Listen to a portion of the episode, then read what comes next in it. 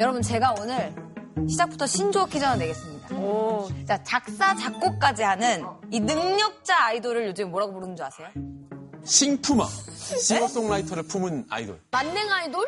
다 하니까. 슈퍼 아이돌. 진짜 싱송라 아니야, 싱송라? 싱숭돌. 아이유. 아이 구세대들이랑 같이 못 놀겠네 정말. 뭐죠? 아, 아니 뭐예요? 요즘에 어떻게 부르냐면 예, 예. 싱어송라이돌이라고 부른다고. 아, 라이돌. 그래서 오늘 특별히 그 싱어송 라이돌 이분이 오늘의 게스트입니다. 한번 어떤 분인지 만나보도록 하겠습니다. 네. 오늘의 게스트 나와주세요.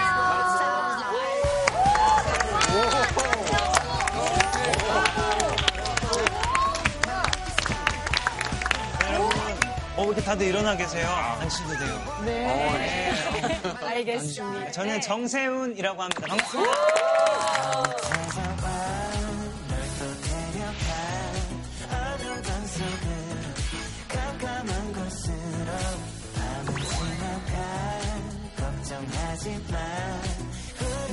노래, 작사, 작곡까지 직접 하신다면서요. 아니, 너무 신이 재능을 지금 정세훈 씨한테 좀 너무 몰빵하신 그런 느낌이 들어요. 맞아. 아, 아닙니다. 그러니까 음악을 기타를 먼저 시작을 했어요, 처음에. 그래가지고 좀 자연스럽게 하다 보니까 노래도 같이 하게 되고, 뭐 아이돌 뭐 경쟁 프로그램에도 나가게 되고, 이렇게 하면서 어, 싱어송 라이돌이라는 그런 별명을 또 얻게 됐습니다. 아니, 재능이 많은 것 뿐만 아니라 네. 제가 전해 듣기로는 세훈 씨가 평소에 차크를 굉장히 챙겨보는 지적인 남자. 몰랐던 그런 정보들을 또 되게 자세하게 재밌게 많이 알려주더라고요. 예전에 독일 교육에 대한 이야기 김유리 교수. 네.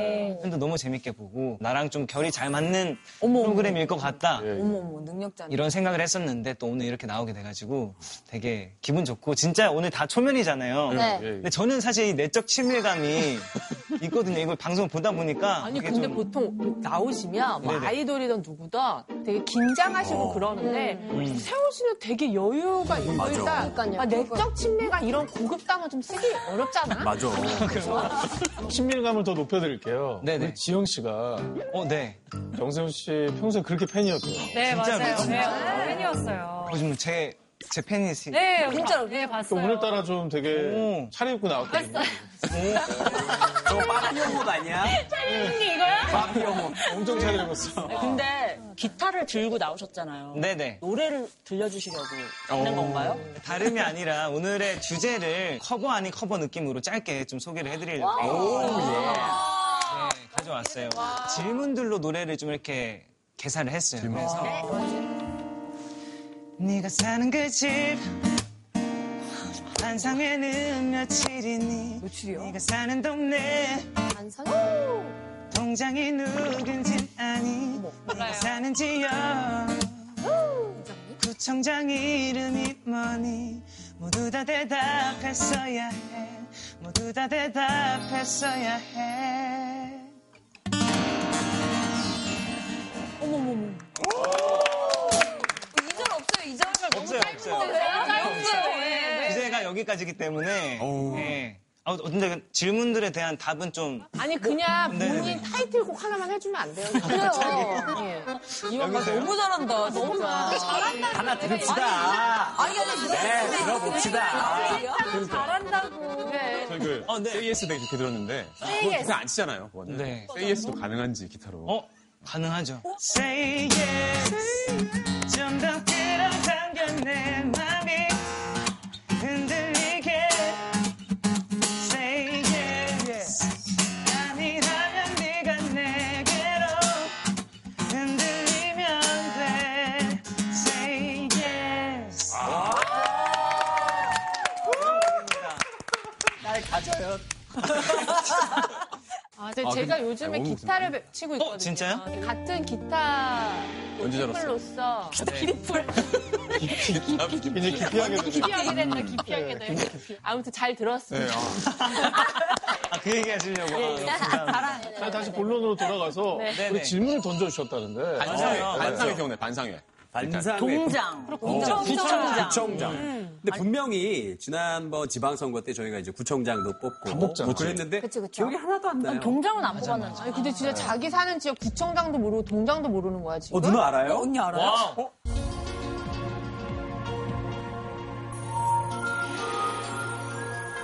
와, 설마. 제가 요즘에 그 서대문구 살아요. 예, 예. 근데 서대문구 지금 구청장님 아마 윤석진 구청장님을 기억하는데 어. 55년생. 연생까지 아니고.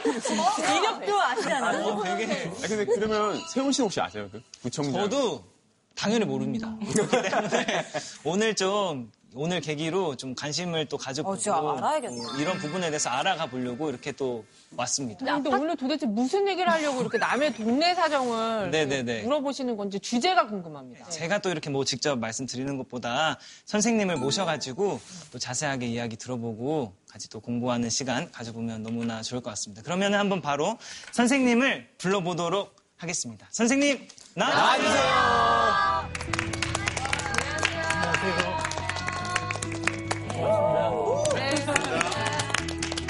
지역에서 풀뿌리 민주주의 확산을 위해서 노력하고 있는 권선필이라고 합니다. 반갑습니다.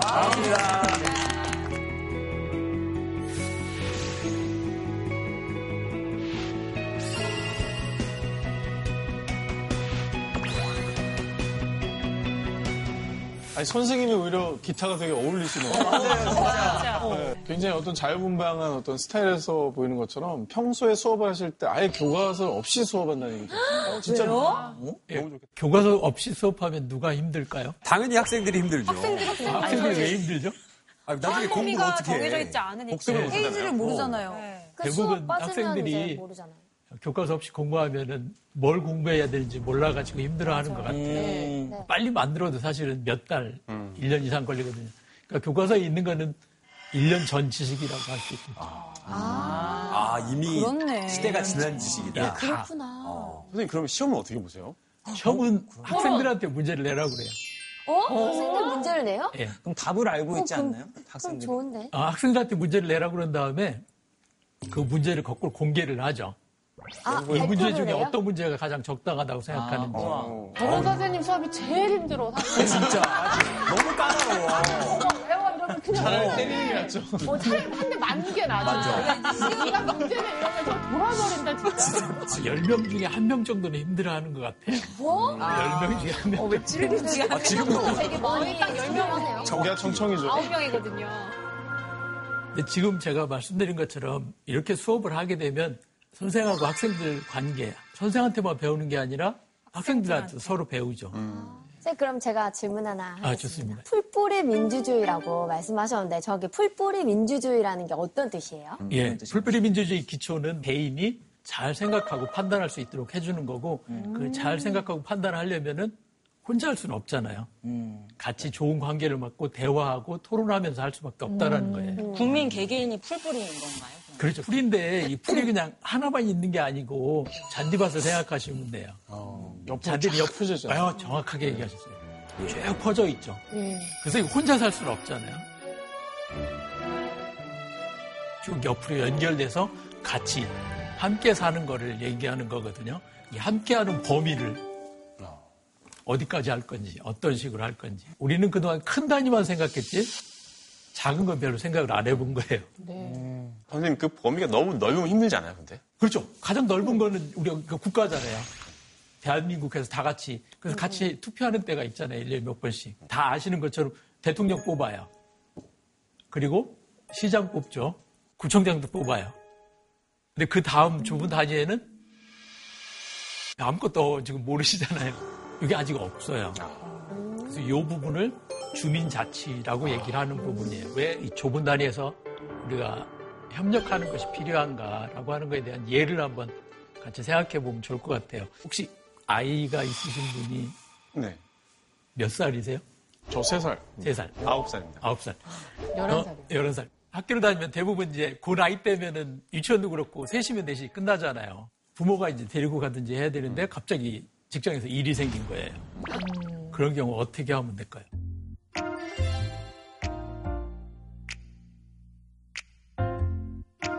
저희 같은 경우에는 부모님이 서울에 계시니까 SOS를 부모님한테 아. 치죠. 실제로도 뭐 조부모님이 네. 아 예. 가족한테. 저는 그 같은 학교 엄마한테 전화를 해서 아, 애 네. 좀 픽업해서 그 집에 좀 같이 좀 이- 있게 예, 해달라고 예, 예. 조금만 봐달라고 예. 그러면 애 키우는 엄마들은요, 그게 다 돼요. 그러니까 요즘에도. 그렇게 삭막하지가 않아. 왜냐하면 자기도 무슨 일이 생겨서 애를 맡길 상황이 생길 수 있으니까 그게 돼요. 아직까지는 되고 있어요. 네. 진짜 다행이고 좋은 사례라고 할 수 있는 것 같아요. 그 엄마가 믿을 만한 사람이니까 맡기시는 거죠. 그렇죠. 예. 믿을 만한 사람이고 서로 도와줬던 경험이 있다라고 하는 것 때문에. 예. 그래서 정부에서 약간 등하교 도우미 같은 거 지원해주고 이러지 않나요, 선생님? 그런 거 있죠. 네. 지금 말씀하신 거를 종합해 보면 우리가 급할 때 문제가 생기면 해결하는 방법이 세 가지 정도가 나온 것 같아요. 첫 번째 방법은 부모님 찬스. 가족. 예, 부모님, 가족. 가족. 가족. 예. 두 번째는 이웃? 이웃? 이웃. 세 번째는 서비스를 이용한다던가. 예, 서비스가 바로 정부에서 해주는 거죠. 어, 이세 가지가 기본적으로 해결하는 방법인데요. 이게 다 없는 사람들의 경우에는 그럼 이제 그게 최악의 상황으로 가는 거죠. 이거에 대한 우리의 상상력을 키우는 게 필요하다고 생각을 해요. 네. 내 아이를 서로 돌봐주는 경우에도 그 관계가 이미 품앗이 경험이 있기 때문에 그 경험이 축적이 돼가지고 지속적으로 그걸 할 수 있는 거거든요. 이제 이렇게 이제 협력의 경험을 쌓아가면서 제도가 만들어질 수 있습니다. 선생님, 그러면 지방자치와 주민자치의 차이점이 뭐예요? 지방자치단체에도 주민이 참여하면은 그게 주민자치단체가 되는 건지 개념이 좀 헷갈리거든요. 지방자치란 말은 사실 서울 중심의 정치 행정에서 지역도 나름대로 권한을 갖고 하라고 하는 게 지방자치고요.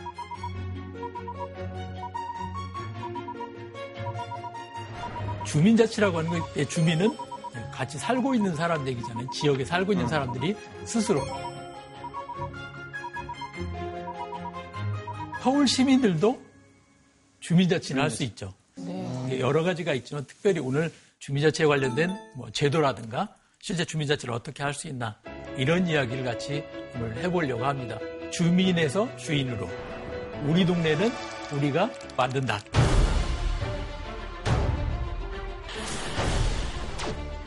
저는 오늘 어, 무기한으로 어, 단식에 들어가셨습니다.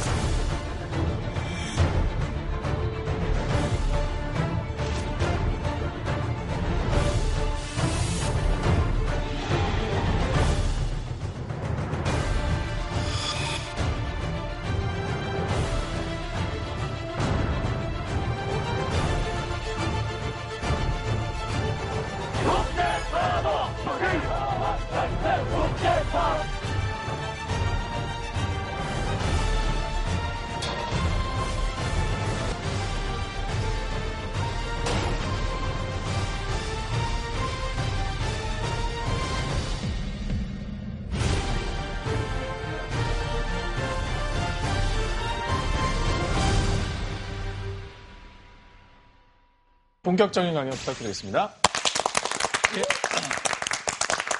주민자치와 관련해서 가장 강조해야 될 부분은 계속 말씀하셨는데 협력의 경험이라고 생각을 해요. 뭐 이런 예를 볼 수 있는 것이 최근에 있었던 코로나 대응에서 한번 생각해 볼 수가 있습니다.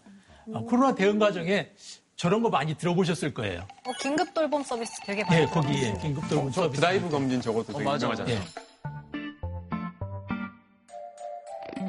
이 중에 어떤 것이 제일 인상적이라고 생각하세요?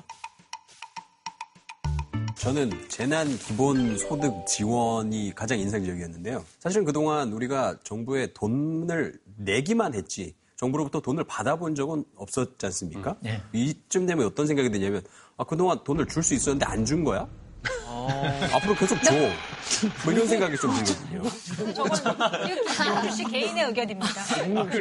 전 드라이브 검진을 되게 신속하게 도입을 했던 게 맞아, 맞아. 되게 좋았어요. 누가 빠르게 저걸 제안을 했고 그걸 빠르게 또 그 누군가 제안한 거를 하게 했던 의사 결정자가 있었다는 게 되게 고무적으로 느껴졌습니다. 예. 그 코로나 저때 두희 씨가 또 뭔가 마스크가 있는 약, 그 약국을 알려주는 지도 앱을 또 어, 개발해갖고. 예. 너무 많은 사람들한테 도움을 줬거든요. 예, 예. 근데 그런 것도 사실 정말 되게 훌륭한 아이디어였고 그렇죠. 도움이 많이 됐죠. 사실은 지금 여러분이 말씀하신 거에 또 공통점이 있네요. 아 래로부터 올라온 거죠. 네, 아래로부터. 우리를 구할 수 있는 아이디어는 아래로부터 올라오는 거예요. 개인 건물주들 사이에서 확산되던 이른바 착한 임대료 운동이 건설사와 협회들로 퍼지고 있습니다.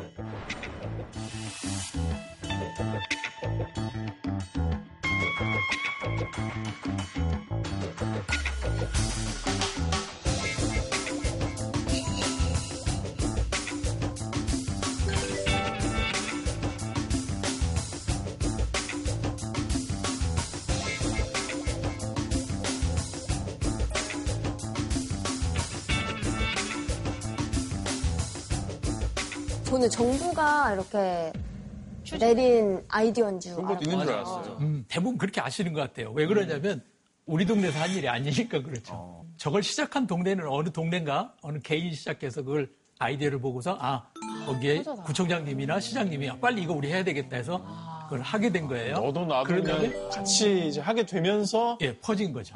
원래 우리가 생각하기는 위에서 딱 일사불란하게 정해서 내려보내는 게 더 빠르다고 생각하는데 어떻게 보면 이 아래에서 올라오니까 되게 빠르게 진행이 돼요. 한번 비교해 보실까요? 지금 대구시에서 생활치료센터라고 하는 그 방법을 도입하는데 딱 하루밖에 안 걸렸어요. 하루 만에. 고양시에서 아까 말씀드렸던 드라이브인 검진을 고양시 전체에서 할 때는 4일에 대략 저 정도 시간밖에 안 걸렸거든요. 전주시 재난기본소득을 아이디어를 내갖고 실제 실행하는데 25일 정도가 걸렸어요. 그런데 우리 재난 기본소득 다 받으셨잖아요. 네네. 그 결정되는데 얼마나 걸렸는지 혹시 아세요? 굉장히 오래 걸리지 않았어요. 기억이 안 나네. 재난 지원 기본소득 이것이 지원하는데 결정되는데 두 달이 걸렸어요. 빠르긴 빠른 거긴 한데 예. 상대적으로는 좀 길어 보이긴 하네요. 그렇죠. 심지어 여야가 이게 모두 합심해서 오케이 하기로 했던 거였거든요. 예. 그럼에도 불구하고 두 달 걸린 거는 진짜 오래 걸린 거 음. 초기에는 이 코로나 대응과 관련해서 전부 다 중앙정부에서 했어요. 맞아요. 근데 중앙정부에서 획일적으로 전국을 하다 보니까 안 맞는 데가 많이 생기죠. 지역 사정이랑 안 맞는 데가. 그러다 보니까 자, 자꾸 이제 아래로 그 권한을 주고 있습니다. 근데 이 위에서부터 내려오는 걸 이제 분권이라고 그러고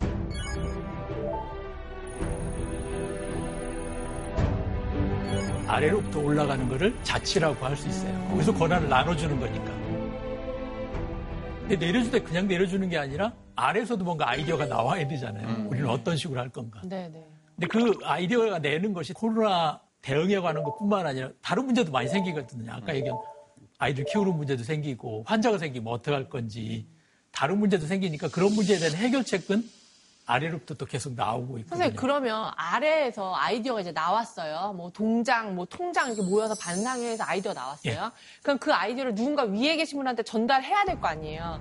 전달해야 될 분은 음. 그 지역 국회의원이에요. 오히려 제가 물어보고 싶네요. 여러분들 은 어, 만약 아 내가 정말 좋은 아이디어가 있어. 네. 이렇게 하면 문제를 풀 수 있을 것 같아. 그럼 어떻게 하시죠? 인터넷에 올려야죠. 인터넷. 구청 인터넷. 예. 근데 막 예전에 어렸을 때 저는 막 수원 시청에다가 뭐 글 쓴 적 있었는데. 신문고 같은 거 있어요. 예. 근데 막 게시판 같은 거 있긴 있잖아요. 소통 창구 같은 거 있잖아요. 예, 실제는 그런 방법이 있는 것 같다라는 걸 알고 계시잖아요. 우리를 대표하는 사람한테, 국회의원한테. 저 혹시 전해보신 분 있으세요, 국회의원한테? 국회의원 전화할 수 있어요. 전화할 수 있어요? 번호를 혹시 연락하신 분 있으세요? 선거 기간 빼고는 사실 어. 의원님들을 예. 뵐 일이 거의 없으니까. 자주 전화드리기 좀 네. 정책을 네. 최근 들어서 많이 달라진 것 중에 하나는 아까 얘기하신 청와대 국민청원. 예, 국민청원.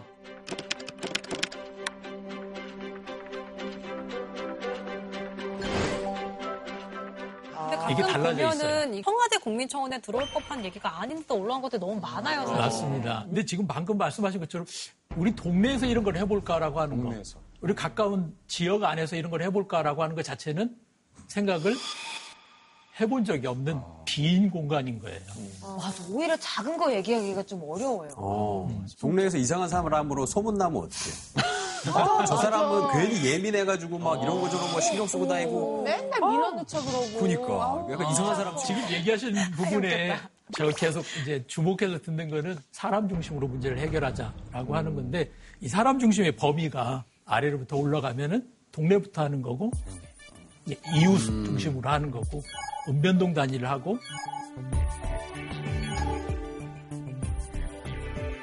이 아래쪽에서 하는 부분이 지방자치라고 하는 거고 주민자치라고 하는 거라고 이야기할 수 있습니다. 지방자치 제도는 우리나라 전체를 얘기하는 중앙정부가 있고 그 밑에 광역자치단체가 있고 그 밑에 각자 살고 계신 구가 있죠. 그 기초자치단체라고 그래요. 대통령 뽑고 그 다음에 서울시장 뽑고 서울시의회 뽑고 그 다음에 살고 계신 구에 구청장 뽑고 구의원까지 투표를 하시잖아요. 거기까지만 돼 있죠. 그 아래는 우리가 살고 있는 가장 가까운 동네에 관련해서는 아무것도 없어요. 그러니까 동장은 투표 안 하는 거죠? 예. 동장은 우리는 아직 투표를 하지 않고 있고 어떻게 하냐면 구청장님이 임명하는 임명. 거예요. 임명? 예, 임명. 근데 동장님한테 가서 얘기하면 동장님이 뭐라고 얘기할까요? 아, 그 알아서 해, 그거. 아이, 별거 아닌데, 그거 왜 그래, 그거. 근데 아이. 만약에 동장님은 우리가 주민들이 투표해서 뽑는 거라면 훨씬 귀 기울여 주실 수 있을 것 같아요. 그렇죠. 네. 예. 바로 그 부분 이제 우리가 뽑는다면 사실 우리 얘기를 들을 수밖에 없을 네. 거예요. 그런데 동장님이 현재로는 그래서 임명을 하다 보니까 주민들 얘기를 들으면은 허락을 받아야 되죠. 누구의 허락을 받아야 되냐면 의회 허락을 받아야 되잖아요. 그러니까 바로 해결할 수가 없는 거예요. 네. 그래서 안 된다 그러면 못 하는 거고. 중간에 바뀔 수도 있어요. 보직이라는 게 그렇잖아요. 인사명령 되면 가야 되니까. 그러니까 이 동장은 주민들한테 신경을 쓰는 게 아니라 예. 예. 예, 공무원 조직에 임명권자에 신경을 쓸 수밖에 없는 거죠. 그럼 선생님은 이 제도는 좀 바뀌어야 된다고 생각하십니까? 동장이 좀 동장도 투표를 투표로 해야 된다고 생각하십니까? 예, 많이 바뀌어야 된다고 생각해요, 이 부분이. 우리가 투표로 뽑는 사람들이 있잖아요. 가장 작은 규모가 어느 정도 되는가를 제가 조사를 해봤거든요. 네. 이렇게 나와요.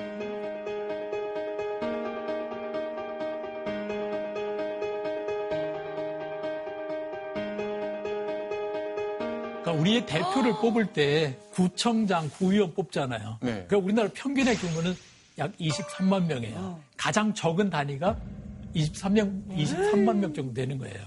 근데 그에 비하면은 스위스는 3천 명. 그러니까 3천 명의 대표를 직접 뽑아요.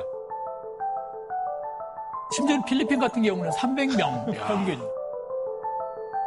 아는 사람이야, 직접 뽑는다는. 뜻이에요. 아는 사람. 아는 사람이야. 지금 계속 얘기하신 것처럼 범위가 작을수록 서로 잘하는 사람이잖아요. 체감할 수 있는 문제 해결이 가능할 거라는 거예요. 그만큼 직접 어떻게 하는지 감시하는 눈이 가깝다는 얘기인데 예. 뭐 지역마다 차이는 있겠지만 근데 한국이 23만 명이라는 건 좀 지나치게 많긴 하다는 생각이 듭니다. 만 명도 아니고. 예, 저건 평균이거든요. 예. 좀 작으면 얼마쯤 되나요? 7, 8만 되나요? 10만 되나요? 가장 작은 데는 음, 울릉군이라고 하는 데가 있는데요. 근데 동이 제일 큰 데는 13만 명이 넘는 동도 있어요. 신중동. 아, 진짜 많다. 예, 동인데도.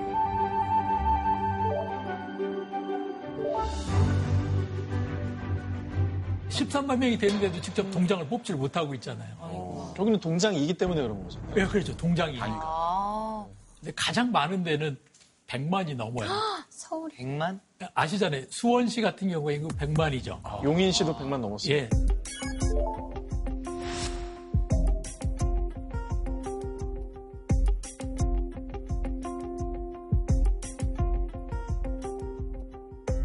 성남시장만 뽑잖아요. 시의회 뽑고. 성남시, 수원시가 구청장인데 거기는 구청장이 투표를 안 해요. 너무 멀리 있다. 이건 진짜? 개편이 필요하네요. 인구수나 이런 거에 좀 예, 비례해서. 너무 불균형이 커요. 아니면 행정구역이라도 좀 현실화하는 건 어떨까요, 선생님? 아, 그 부분이 사실 진짜 중요한 핵심이에요. 부분인데 현재 국회의원 선거구가 다 그 기준으로 돼 있어요. 요거를 행정구역을 기본으로 해서 선거구가 정해져 있도록 돼 있어요. 네. 그러다 근데 보니까 항상 싸우는 게 선거구 획정 문제거든요. 예, 예. 국회의원들이 전부 저거 바뀌는 걸 싫어하죠. 그쵸. 근데 그리고 자기 선거가 바뀔 수 있으니까. 아니 그것 때문에 학교가 바로 옆인데도 옆동으로 되면서 길 건너 있는데 못 가고 막 아. 예, 너무 불편한 거 많아요. 버스 타고 가는 경우 되게 많거든요. 많아요. 그러다 보니까 사실 어떤 문제가 생기면. 어디로 가야 되는지. 세 개로 나뉘어지는. 예, 그런 데도 있고. 어쨌든 이 단위가 너무 크니까 얘기하신 것처럼 획일적인 처방에 문제가 생기고 주민들의 경우는 이제 만족도. 만족도가 아, 낮죠. 아, 계속 떨어지는 아, 거죠. 맞습니다. 우리 역사가 이런 식으로 우리를 훈련시킨 것 같아요. 조금 이제 더 앞으로 가서 어, 이 얘기를 해봤으면 좋겠어요. 지금은 분권 자치라고 하는 것이 거의 안 되고 있는 것 같다. 모든 걸 중앙에 의, 의존하는. 근데 옛날에도 그랬을까?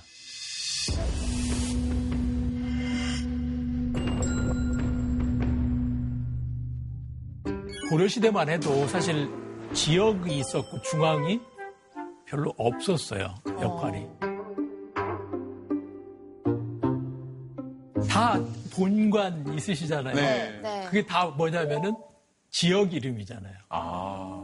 그러니까 그때만 해도 사람들이 서울에 와서 살면서 나 안동권 씨야 이렇게 얘기했던 거예요. 사실 아. 지역이 그만큼 중요했다는 얘기죠. 힘이 있고. 지역에 대한 프라이드가 다 있었네요. 예, 그 지역 기반의 삶을 살았던 것 같아요. 중앙의 권력이 사실 계속 커지는 과정입니다. 조선시대가 되면은 지방에 지금 얘기하면 시장을 파견하는 걸 중앙에서 파견을 했어요.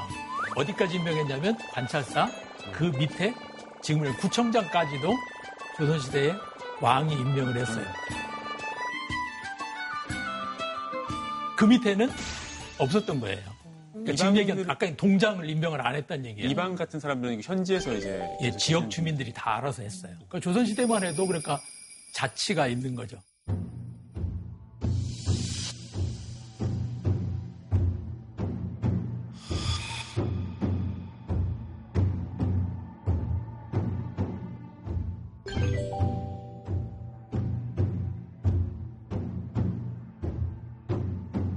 조선시대에 이렇게 우에서부터 왕이 임명해서 관리가 지역에 내려가면은 반드시 거쳐야 되는 게 있었는데 뭐가 있었을까요?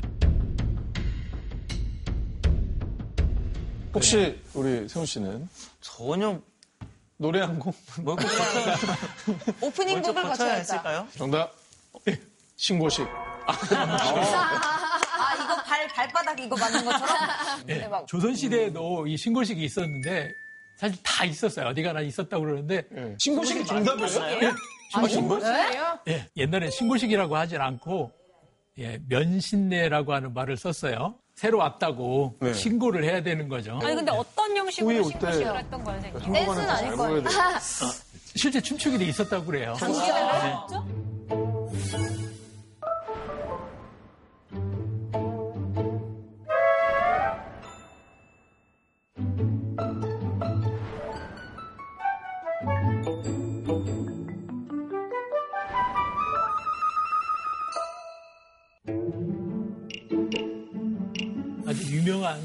퇴계 이황 선생이나 율곡 이 다산 정약용 같은 경우에도 과거에 학교 가고서 저런 걸 당한 거예요. 너무 그 그게 치욕스러워가지고 사실은 상소를 하죠 왕한테. 아, 지역에 이런 풍습이 있으니까 없애야 됩니다. 안행어사 제도가 생긴 배경에 바로 이게 있는 거예요. 안행어사가 내려가서 이런 걸 확인할 수 있잖아요. 지역에 힘이 있었다. 네. 지역 나름대로 조직이 있었던 거예요. 그 이제 좋은 예로 생각할 수 있는 게 향약 같은 거예요. 향약이 뭐예요? 향약은 지역이 우리가 이런 식으로 같이 살자, 같이 협력하자라고 하는 약속을 정한 것을 향약이라고 하고 그리고 그 안에는 저런 식으로 우리 대표는 어떤 식으로 뽑을 건가 이 약속을 어기는 사람은 어떻게 처벌할 건가 이런 것도 있고요. 그러면은 조선시대 때는 저런 약속을 만드는 뭐 동장님이라든지 이런 분들을 직접 투표해서 뽑았나요? 지구력의 읍면동장을 선출하는 그런 규칙이 있었습니다. 그래서 누구를 하자라고 하는 거를 규칙이 있었어요. 선생님, 있더라고요. 근데 다 어? 양반이 양반 뽑는 거 뭐 이런 거지. 일반 백성들의 의견이 많이 이렇게 반영되진 않았을 것 같아요. 그렇죠. 계급 사회에서 이제 어, 기록이 안 남아 있으니까 기록이 안 남아 있으니까 그런데 이 뒤로 와서 1800년대 후반 뒤쪽에 오면은 기록이 남아 있는 게 있어요.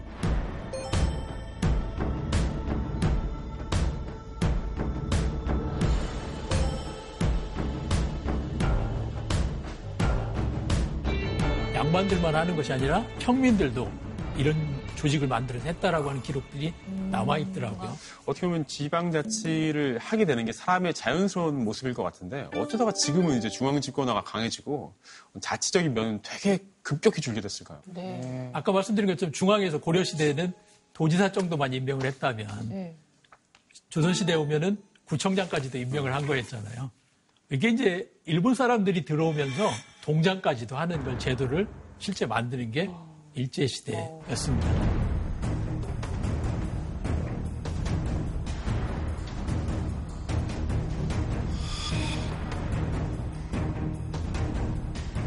예전에 수업 시간에 잠깐 배웠던 것 같아요. 우리나라 사람들 지배하려고 인구 조사하고 땅도 측량하고 그랬다고 그렇게 기억이 나네요. 예. 현재 우리의 행정구역이 이렇게 현재 있는 것과 가장 비슷하게 만들어진 게 바로 그때쯤에 일본 사람들이 만든 제도예요. 아, 현재 구라고 하는 거, 이 경계라든가 지역 같은 것이 그때 만들어진 게 거의 지금 안 바뀌고 있어요. 읍면동에 읍장은 일본 사람들이 그리고 면장은 한국 사람들이 임명하기도 하고 그랬어요. 근데. 면장은 또 왜 한국인을 그러니까 아니 이, 만약에 하고 싶으면 다 일본 사람이 할 수도 있었잖아요. 근데 사실. 이제 왜 저러냐면 읍이라고 하는 게 저 읍이라고 인구가 좀 많은데 여기 일본 사람들이 많이 사는 데였어요. 면장. 그래서 읍장이 일부 사람들이 되는 거고요. 면 단위는 조금 작은 데고 한국 사람들이 많은 지역은 맞아요. 면이라고 했어요. 그래서 한국 사람들 우리 한국 사람들끼리 거기서 어, 대표를 뽑도록 했고요. 근데 대표를 뽑는데 어떻게 뽑냐면은 일본의 협조적인 사람들만 모아가지고 친일파들. 친일파. 예, 친일파들 그리고 아, 그게 더 세금을 치명적이다. 어느 정도 내는 사람 뭐 이런 사람들만 해가지고 투표해서 뽑도록 했어요. 주민들이 직접 모든 사람이 참여해서 뽑는 게 아니라 친일파들만 모아가지고 아니, 아니 그 사람들이- 투표일이 언제인지도 몰랐을 수도 있었겠네요. 다른 그렇죠. 사람들은. 그럴 것 같아요. 이게 이렇게 뭐 행정구역 정비하고 이게 우리를 위해서 해준 게 아니라 자기들 입속을 채우기 위해서 꼼꼼하게 치밀하게 관리한 거네요. 예, 그렇게 했다고 봐야 되는데 이제 이 틀이 아직도 있다. 아직까지도 예, 바로 그 얘기예요.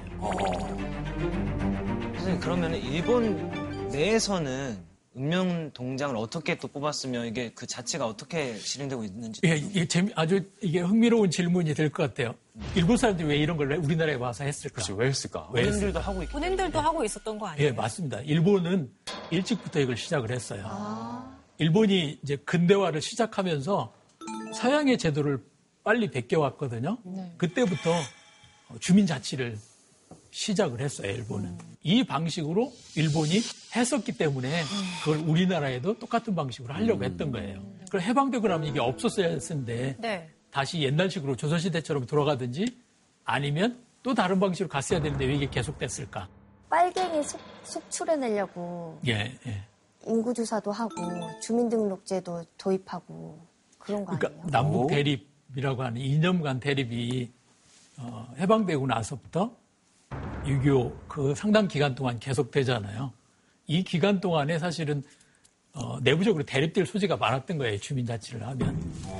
한편에 염려스러웠던 아, 거죠. 이념 갈등이 있을 수 그치. 예, 인연 갈등이 있을 수 있으니까. 힘이 더 강해질 수밖에 없었다. 예, 주민자치는 아래로부터 힘을 내는 거잖아요. 네. 독립군들은 많은 경우에 지역에 기반을 두고 있었고요. 사회주의 세력들도 마찬가지였던 거예요. 다 지역 기반이니까. 이 남북 분단 때문에 사실 저는 어, 지방자치제가 다시 살아나지 못하고 일본 사람들이 만들어낸 제도가 계속될 수밖에 없는. 그 제도를 통해서 통제하려고. 그렇죠. 주민자치라고 하는 것이 사라지는 거죠. 우리 생각 속에서 점점 사라지게 된큰 배경이 바로 이 시기라고 생각을 해요. 미군정 직후에 이승만 대통령을 처음으로 우리가 뽑았었잖아요. 예. 그때 당시의 분위기는 어땠었나요? 그 잠깐 이승만 대통령이 대통령 되고 나서 주민자치를 살리려고 해서 일시적으로 뭐 투표도 하긴 했었어요. 전국 6,922개 투표소에서는 일제 유권자들의 투표가 시작됐습니다.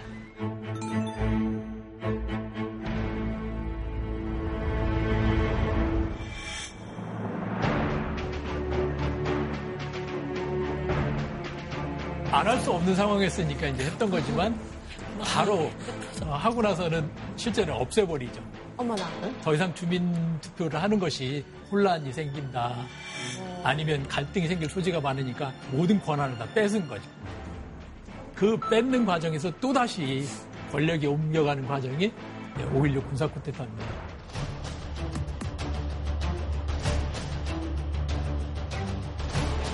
이때 이제 확실하게 아주 딱 선언을 해버려요. 지방자치는 불필요하다라고 하는 거. 군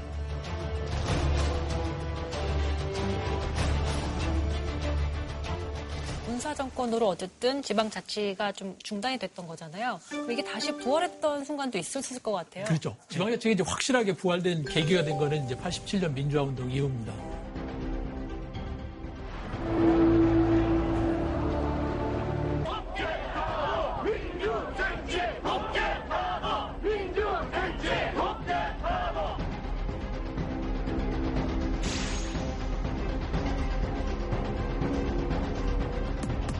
우회로부터 권력의 변화가 생겼죠. 대통령이 평생 안에 대통령이어서 바뀌어갖고 직선제가 됐고요. 5년 단임제가 됐고요.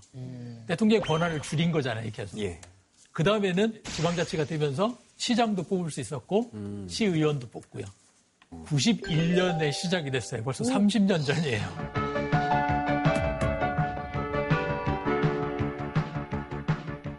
지난 3월 기초의회 의원 선거에 이어서 15개 시도의회 의원을 뽑는 광역의회 의원 선거가 실시됐습니다.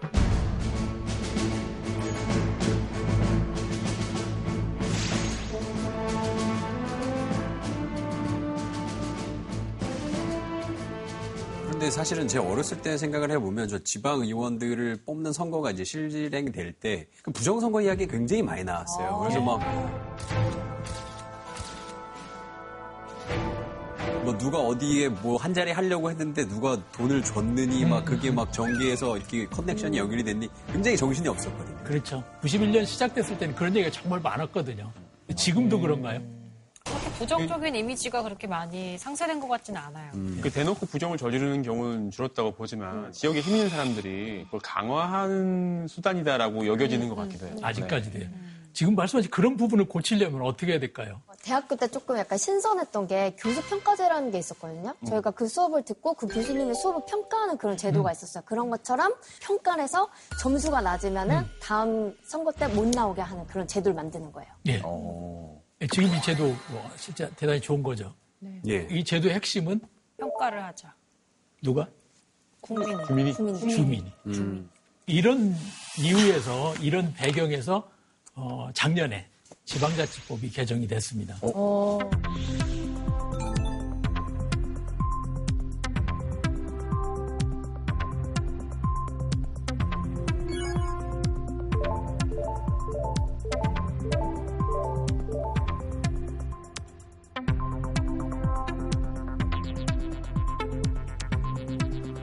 우리가 주민들이 원하는 거를 직접 요구할 수 있는 게 생겼어요. 그게 뭐냐면 조례를 발안할 수 있다라는 거예요. 조례. 조례가 뭐예요?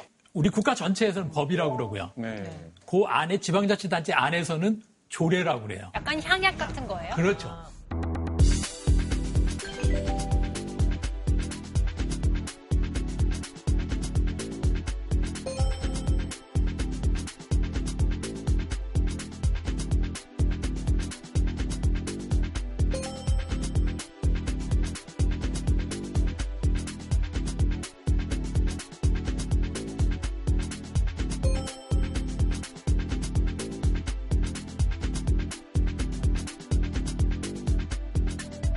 그동안에는 조례를 누가 했냐면 의원하고 구청장만이 조례를 만들 수 있어요. 시작할 수 있어요. 제안할 수 있었어요. 완전 좋다. 근데 이제는 주민이 직접 제안할 수 있도록 하는 게 달라진 겁니다.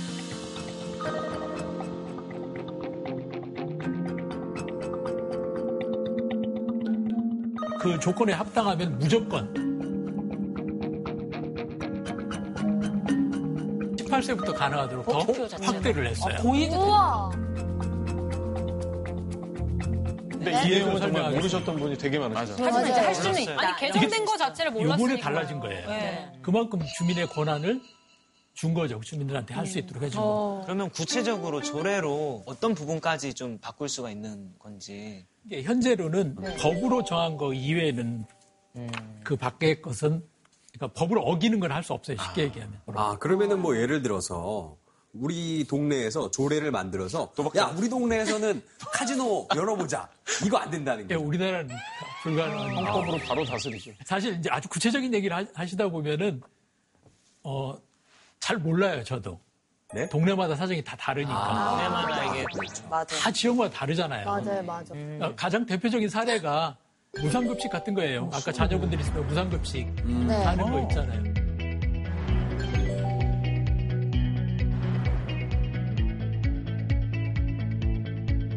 지원금도 지역마다 달랐거든요. 맞아요. 네. 바로 그게 그 지역에서 정한 조례로 한 거예요. 중앙에서 법을 만들 때는 일반적인 법을 만들 수밖에 없잖아요. 그렇죠. 그러면 그걸 가지고 지역에서는 지역에 맞는 걸 다시 조례를 만들어야 되는 거예요. 아니, 선생님 이 강의를 듣고 나서 그냥 평소에 그냥 아무 생각 없이 다녔던 동네인데 뭐 조례 쓸거 없나 다닐 수 있을 것 같아요. 어, 우리. 세상이? 다르게 보일 거라고 노래 생각해요. 사냥 노래 사냥 다음 학기에 꼭이 수업을 한번 해보고 싶네요. 조례 사냥. 조례 사냥.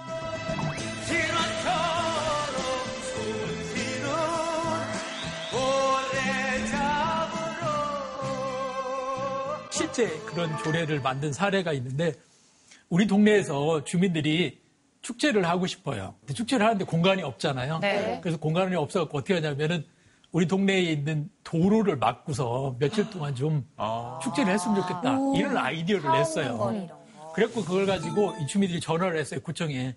전화해갖고 우리 축제하는 이 기간 동안 짧지만 한 2, 3일, 일주일 동안 이 길을 좀 막았으면 좋겠습니다. 그러니까 근거가 없으니까 일단은 이것과 관련된 경찰서에 한번 얘기해 보세요. 그렇게 얘기했다는 거예요. 그래서 경찰서에 전화해갖고 우리 축제 이렇게 하려고 그랬는데 이거 할 수 있게 해주세요. 그러니까 경찰에서 뭐라고 그러냐면 근거를 갖고 오세요. 아이고. 해줄 수 있는 근거를 갖고 오세요. 뺑뺑이를. 이거 그 근거가 없잖아요. 아무데도. 네. 그러니까 이런 데 조례를 만들면 되거든요. 아, 그래서 사람들이 서명 받는구나. 예, 서명 대해서. 받아 가지고 우리 지역에서 이렇게 하자라고 하는 것을 주민이 결정을 했다고 조례를 만들면 조례를 그 근거로 해 가지고 공무원들이 이제 경찰서에다 공문을 보낼 수 있죠. 그러니까 조례를 만들어 놓으면은 조례가 있는 한 계속 할 수 있어요. 이런 거 한번 통과되잖아? 그러면 엄청 주민의식 생긴다. 맞아요, 맞아요. 아니, 근데 선생님 이게 뭐 지역 따라 다르고 뭐 단위마다 다르겠지만 서울만 돼도 이제 뭐 구 하나에 몇십만 명이 사는 경우가 있잖아요. 뭐 1%만 잡아도 사실 숫자가 엄청나거든요. 맞아요. 예. 너무 좀 어렵지 않을까요? 그렇죠. 이 조례가 주민들이 직접 제안해서 할 수 있도록 법이 바뀌었어요. 그럼에도 불구하고 아직도 어려운 게 있어요. 말씀하신 것처럼 너무 규모가 크고 절차가 복잡해요. 우리 동네에서 직접 해보, 해결해보고 싶은데 아직 제도가 없어가지고 아까 말씀 빈 공간이었던 거예요. 주민자치회라고 하는 주민들이 스스로 결정해서 뭔가 해볼 수 있는 그런 제도적 틀을 만드는 거로 주민자치회라는 것이 있었는데 지방자치법이 개정될 때 이 부분이 쏙 빠졌어요. 어머나. 삭제가 됐군요. 근데 예. 지방자치에서 제일 근본이 되고 중요한 게 주민자치 아닌가요? 저 예. 주민자치를 통해서 의견이 모아져야 뭐가 지방자치도 움직여지는 건데. 예, 정확하게 말씀하신 건데. 사실 양쪽이 다 있다고 생각을 해요. 한쪽에는 이게 있으면 불편한 사람들이 있는 거예요. 어떤 사람들이 불편하냐면 두 가지 종류의 사람들이 불편하다고 생각해요, 저는. 기존에 있는 정치인들. 지금 대부분 구의원이나 국회의원들이 주민들 위해서 뭘 해준다고 얘기하잖아요. 자기가 그 역할을 한다고 생각하는 거예요. 네. 실제로 그런 분들도 꽤 계시고요. 주민들이 날 뽑았으니까 내가 주민들 위해서 이런 걸 해줄 수 있어라고 자신들이 계속 그동안 그 일을 해왔는데 주민들이 스스로 할 수 있는 걸 만들어주면 자기 역할이 없잖아요. 역할이 기관이 줄어들거나. 아니면 자기가 대신 그 말을 들어줘야죠. 여기 주민이 원하면 내가 그거 해줄 수 있어. 그게 내 역할이야. 이렇게 생각했었는데 이게 이제 조금 더 불편해질 수 있죠. 사람 심리로는 아무래도 자기 힘은 조금 줄어들면서 일은 더 많아진다. 많아질 수 있고 생각할 수 있죠. 시어머니가 많아진다고 생각할 수도 있겠죠. 또 다른 편에서는 사실 공무원들이 싫어할 거라고 생각해요. 아, 일이 많아. 일이 많아질 수 있겠죠. 그러면- 이걸 선택하기 위해서 어떻게 할 건가라고 하는 게 이제 우리가 생각해 봐야 될 문제죠. 지금. 조례를 쓰면 안 돼요. 그래서 예. 그러니까 사실은 조금 더 범위가 작아지잖아요. 조례만 해도. 그러니까 조례를 만들어서 우리 지역에서 먼저 해결할 수 있어요. 그러니까 주민자치회를 법이 만들어지기 전에 동네에 주민자치 조례를 만들어 가지고 해도 되죠. 약하지만 그 근거에 바탕을 두고서 주민자치를 하고 있는 데가 많이 있어요. 그리고 거기서는 어떤 것을 하고 있는지 그런 예가 이제 여기 보시는 이런 것들을 한 사례들이에요.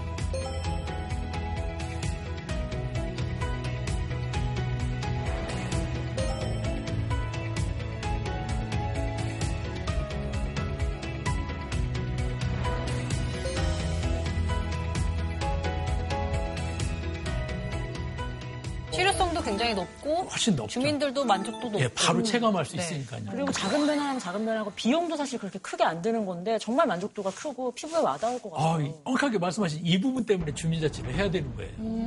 그러니까 현재는 주민자치를 하는 경우에 많은 경우가 다 조례 근거에서 하고 있다는 거예요. 아직 법이 없어요. 밑에서부터 풀어가는 걸 자꾸 만들어가는 거 외에는 사실 답이 없다고 생각해요. 그 방향은 명확하다고 생각하거든요. 그 단계로 가는 중요한 지점 중에 하나가 주민자치회다라고 하는 거예요.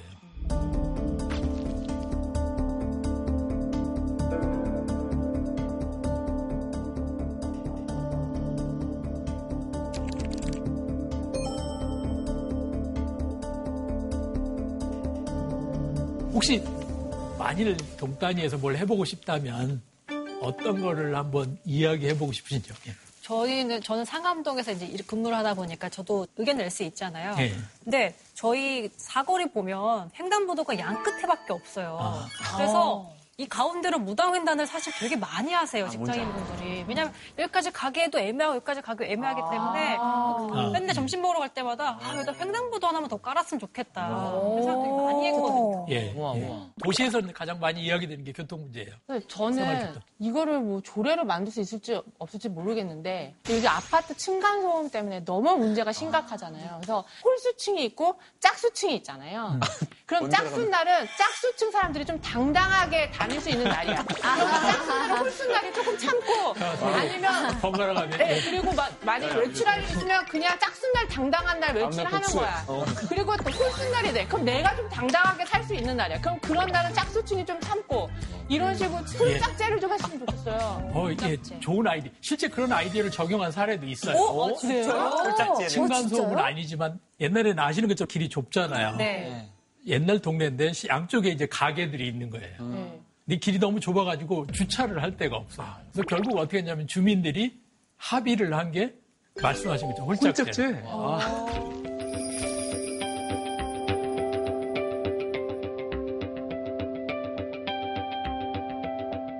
지금 말씀하신 것들이 다 좋은 아이디어인 거 다 아시죠? 예, 이런 아이디어를 사실 우리 주민들이 다 갖고 있어요, 살면서. 그거를 어떻게 실제 그 일이 이루어지도록 할 건가라고 하는 거를 이제 제도로 만드는 게 주민자치라고 생각하시면 되겠어요. 첫 번째가 지금 얘기하신 것처럼 실제 살면서 겪는 문제를 얘기하는 거예요. 두 번째는 그걸 이야기할 사람들이 있어야 되잖아요. 누구랑 얘기할 건지. 그 자리가. 있어야 되고. 맞아요. 그래서 서로 토론도 해보고 다른 의견도 들어보고 이렇게 논의를 하고요. 그 다음에는 결정도 해봐야 되겠죠. 이걸 어떤 식으로 하는 게 좋겠는지 결정을 해보고 그 결정한 다음에 실제 그거를 누가 하는 것지도 한번 같이 생각해 볼 수 있어요. 같이. 그래서 제일 처음 할 수 있는 단위가 주민 자치에서 먼저 결정을 하면 좋겠다는 거예요. 그러면 그 다음부터는 일이 풀려갈 수 있는 여러 가지 길들이 보여요.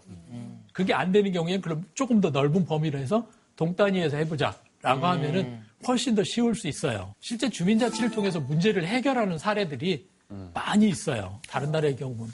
그 중에 한 가지 제가 제일 놀라웠던 사례가 이 덴마크 사례입니다. 덴마크. 예. 이 덴마크의 사례 같은 경우에는 직접 가서 저 얘기를 들을 때 정말 소름 돋는 그런 걸 경험을 했어요. 진짜요? 예. 그러면은 이거는 차클 특파원 제가 한번 좀 소개를 예, 고맙습니다. 특별히 부탁을 네. 드렸어요.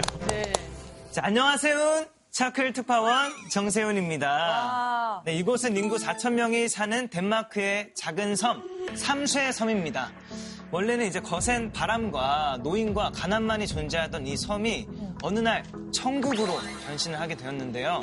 1997년에 덴마크 정부의 에너지 전환 시범 단지로 선정된 것이 그 계기였습니다. 불과 10년 만에 모든 에너지를 자급자족하는 가난의 섬에서 세계가 벤치마킹하는 섬으로 떠오른 삼쇠섬. 대체 어떻게 이런 일이 가능했을까요?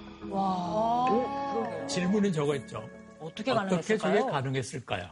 근데 선생님 에너지 전환 시범단지 이런 거 신청 그 선정되는 거는 보통 예. 이제 부지를 어떻게 몇 군데 좀 물색한 다음에 뭐 그쪽에서 이제 뭐 접촉을 음. 해가지고 할래 말래 얘기를 해가지고 좀 약간 탑다운으로 내려오는 식으로 지정되는 거 아닌가요? 맞아. 보통 이게 님비 현상 일어나면서 내 앞에는 안 된다 이러면서 예. 싸우고 이러잖아요. 음. 지금 얘기하신 게 우리나라 얘기죠. 그런 얘기 많이 들으셨잖아요. 예. 어떻게 저게 가능했을까? 일일이 주민을 찾아다니며 설득. 예, 저 주민이 누굴까요? 아, 섬 주민들요? 그렇죠.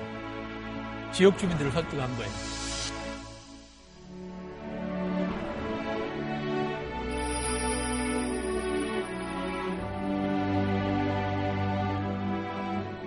주민회의를 해가지고 결정을 했을 거고 결정을 한 거는 뭐 문서나 이런 걸 적었겠죠. 네. 우리 이런 거 하자라고 합의한 거를. 네. 그걸 가지고 그 다음 단계로 갔을 거예요. 여기에 풍력발전소를 설치해 줄 사람은 찾는 거고 네. 어떤 식으로 설치했을까. 혹시 제안이 먼저 왔을 수도 있겠어요. 이런 제안이 있을 수도. 예, 예. 그런데 시작은 그 두 가지가 반드시 돼야만 다음 단계로 나갈 수 있었던 거죠. 그리고 그 아이디어를 가지고 이걸 어떻게 이룰 수 있을지 다양한 사람들을 찾아본 거고요. 그때 어, 풍력 발전을 하는 기업들도 있었고 중앙정부에서 지원하는 것도 있었던 거예요. 네. 그걸 다 묶은 그 컨소시엄 같은 거에 주민들도 들어간 거죠. 어, 엄청난 거예요. 스스로 자신들이 예. 일정일까지 투자까지 한 거네요. 예, 엄청난 거예요. 그 지분을 부분이 예, 지분을 받는 거예요. 예. 덴마크에는 정말 너무 많은데 그 중에 제일 큰 음, 가장 뭐 인상적인 사례는 코펜하겐 시내 안에 있는 열병합 발전소예요. 열병합. 아, 시내 열병합 발전소가 발- 있어요? 예. 21층 높이의 거대한 열병합 발전소가 시내 한가운데 있어요.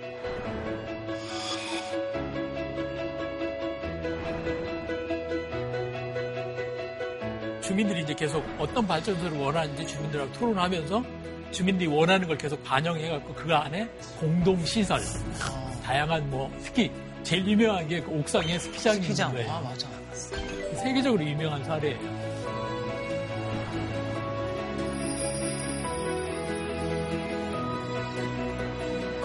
우리는 이런 게 문제라고 하는 걸 제시를 하면 냄새 나는 거 싫어. 그러네. 모양도 좀 이게 너무 공장 같으면 싫어. 그렇게 아이디어를 내면은 그걸 아이디어를 받아가지고 그걸 해결하기 위해서 정부도 노력하고 기업도 노력을 해갖고 주민이 합의할 수 있는 정도까지 계속 노력을 한 거죠. 이게 주민들과 함께 하는 과정을 거쳤기 때문에 세워졌을 때 오히려 주민들이 어 괜찮아 이렇게 결론을 내리고 수용할 수 있게 된 거거든요. 근데 우리의 경우에는 이 과정을 주민들이 참여하는 과정을 갖고 있지 못하다는 거고 이 참여를 어떤 식으로 할 건가라는 제도도 없어요.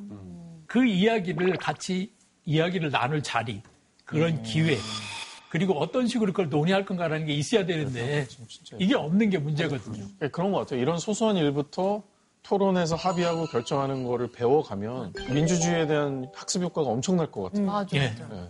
사실 민주주의의 출발은 그래서 주민자치라고 말씀드리는 거예요. 우리 처음 시작할 때 풀뿌리 민주주의라는 얘기를 했잖아요. 바로 풀뿌리 민주주의가 주민자치고 우리 생활자치, 생활 민주주의라고 할 수 있거든요.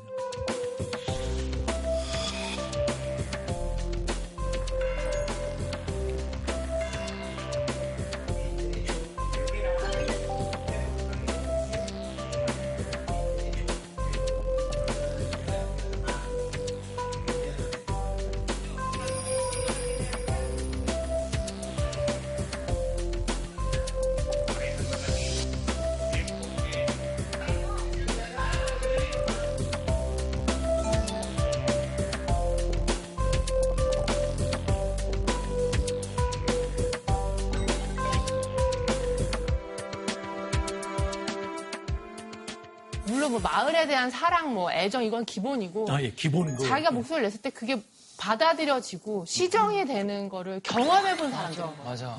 그랬을 때 그게 엄청난 동기부여가 될 것 같아요. 지금 정확하게 말씀해 첫 번째는 어쨌든 하고 싶다라는 의견이 있는 거고요. 자기 생각이 있는 거고 두 번째는 그걸 해서 된 경험이 있는 분들이 더 열심히 할 거라는 거잖아요. 근데 그거를 이룬 경험을 할 수 있는 게 더 쉬운 데가 작은 데부터잖아요. 혹시 우리나라에서는 이런 모범적 사례가 있는 곳이 있나요? 법이 없어도 또는 조례에 의지해서 하고 있는 사례도 있고 그런 것이 없어도 스스로 하고 있는 사례도 많이 있는 것 같아요. 그 중에 하나 얘기 드리고 싶은 게 어, 당진 신평면 사례인데요. 그 중에 하나 얘기 드리고 싶은 게 어, 당진 신평면 사례인데요.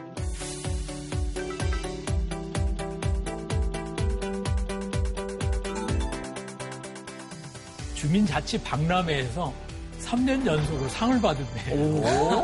그래요? 네. 정말 여기 있는 주민들 스스로 문제 해결을 많이 하고 있어요. 공동 육아가 만들어진 과정을 조금 자세히 설명드리면 좋을 것 같아요. 어, 제일 처음에는 대부분 그렇게 시작하죠. 아, 우리 아이 어떻게 할 건가라고 하는 걱정부터 시작해서 품앗이부터 시작을 해요. 그럼 품앗이는 가까이 있는 사람끼리 내가 봐줄 테니까 잠깐 나가서 놀고 와. 급할 때 나한테 맡겨. 다음에 내가 맡길게. 이렇게 하게 되죠. 그래서 관계가 생기게 되다 보면은 아, 우리 같이 한번 아이 맞는 걸 하면 어떨까 이런 아이디어를 갖게 되더라고요. 그래서 아, 엄마 중에 한 분이 나는 월요일에 할게.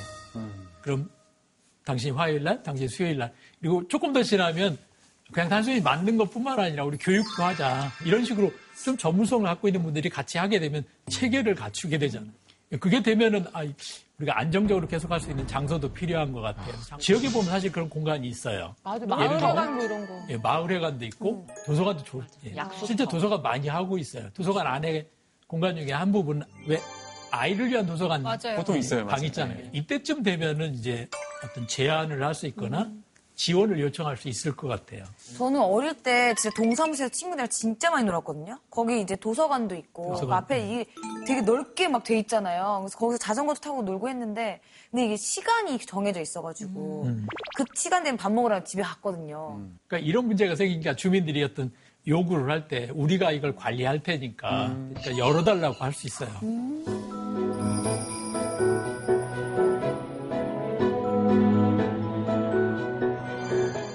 합의가 잘 되면은 저녁 시간에도 쓸 수 있고 주말에도 쓸 수 있고 이런 게 되죠.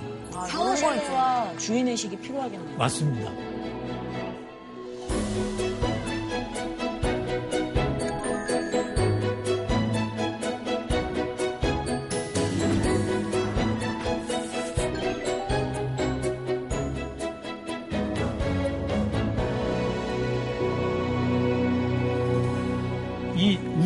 우선순위를 어디에 둘 건가?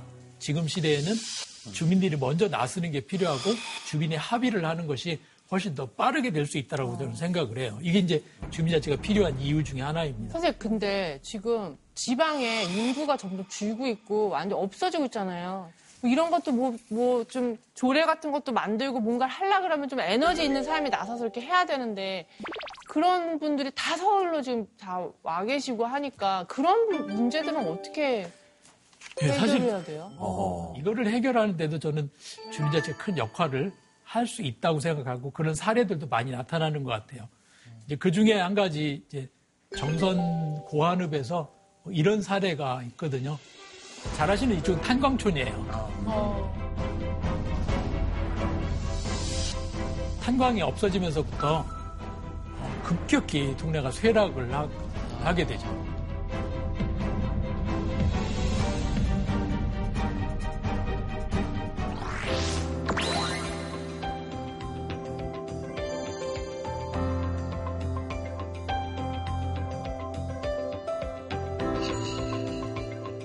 근데 이렇게 달라질 수 있었던 이유가 뭐냐면 펼쳐진 호텔이라는 생각이에요. 호텔. 펼쳐지는 호텔. 예. 마을 전체가 다. 예, 그런 아이디어를 갖고 동네를 바꿨다고 그래요.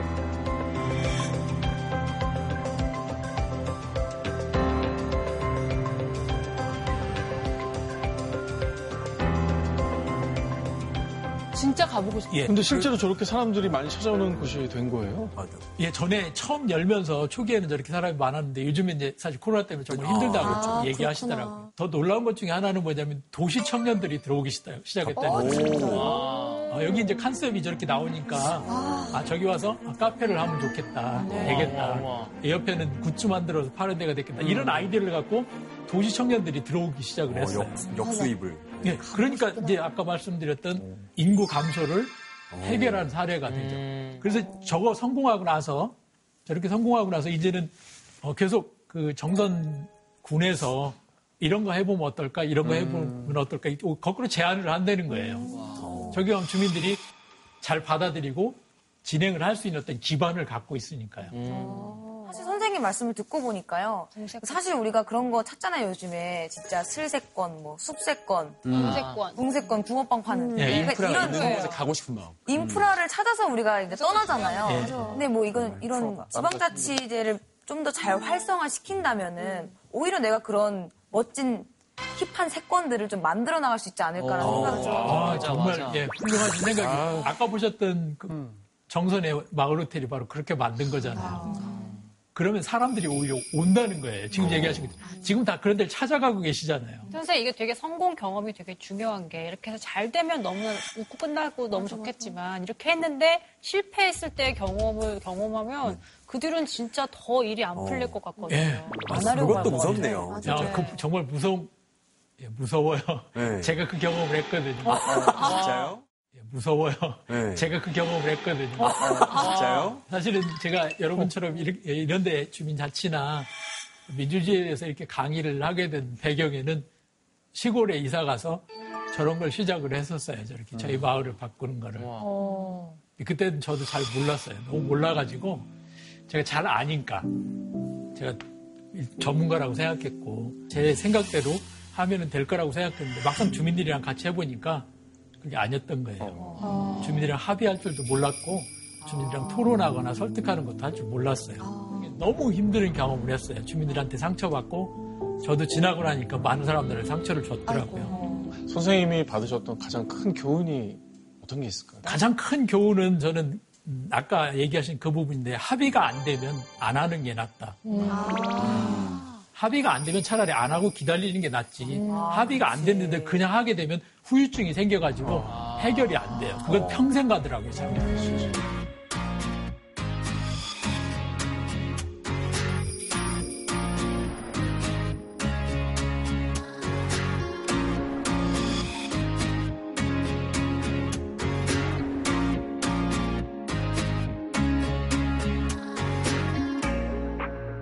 그래서 아이들한테 이 주민자치를 가르쳐야 된다고 생각을 해요. 학교에서부터 우리 마을을 이해하고 동네를 이해하고 주민을 이해하고 지역을 이해하는 것을 저는 해야 된다고 생각하거든요.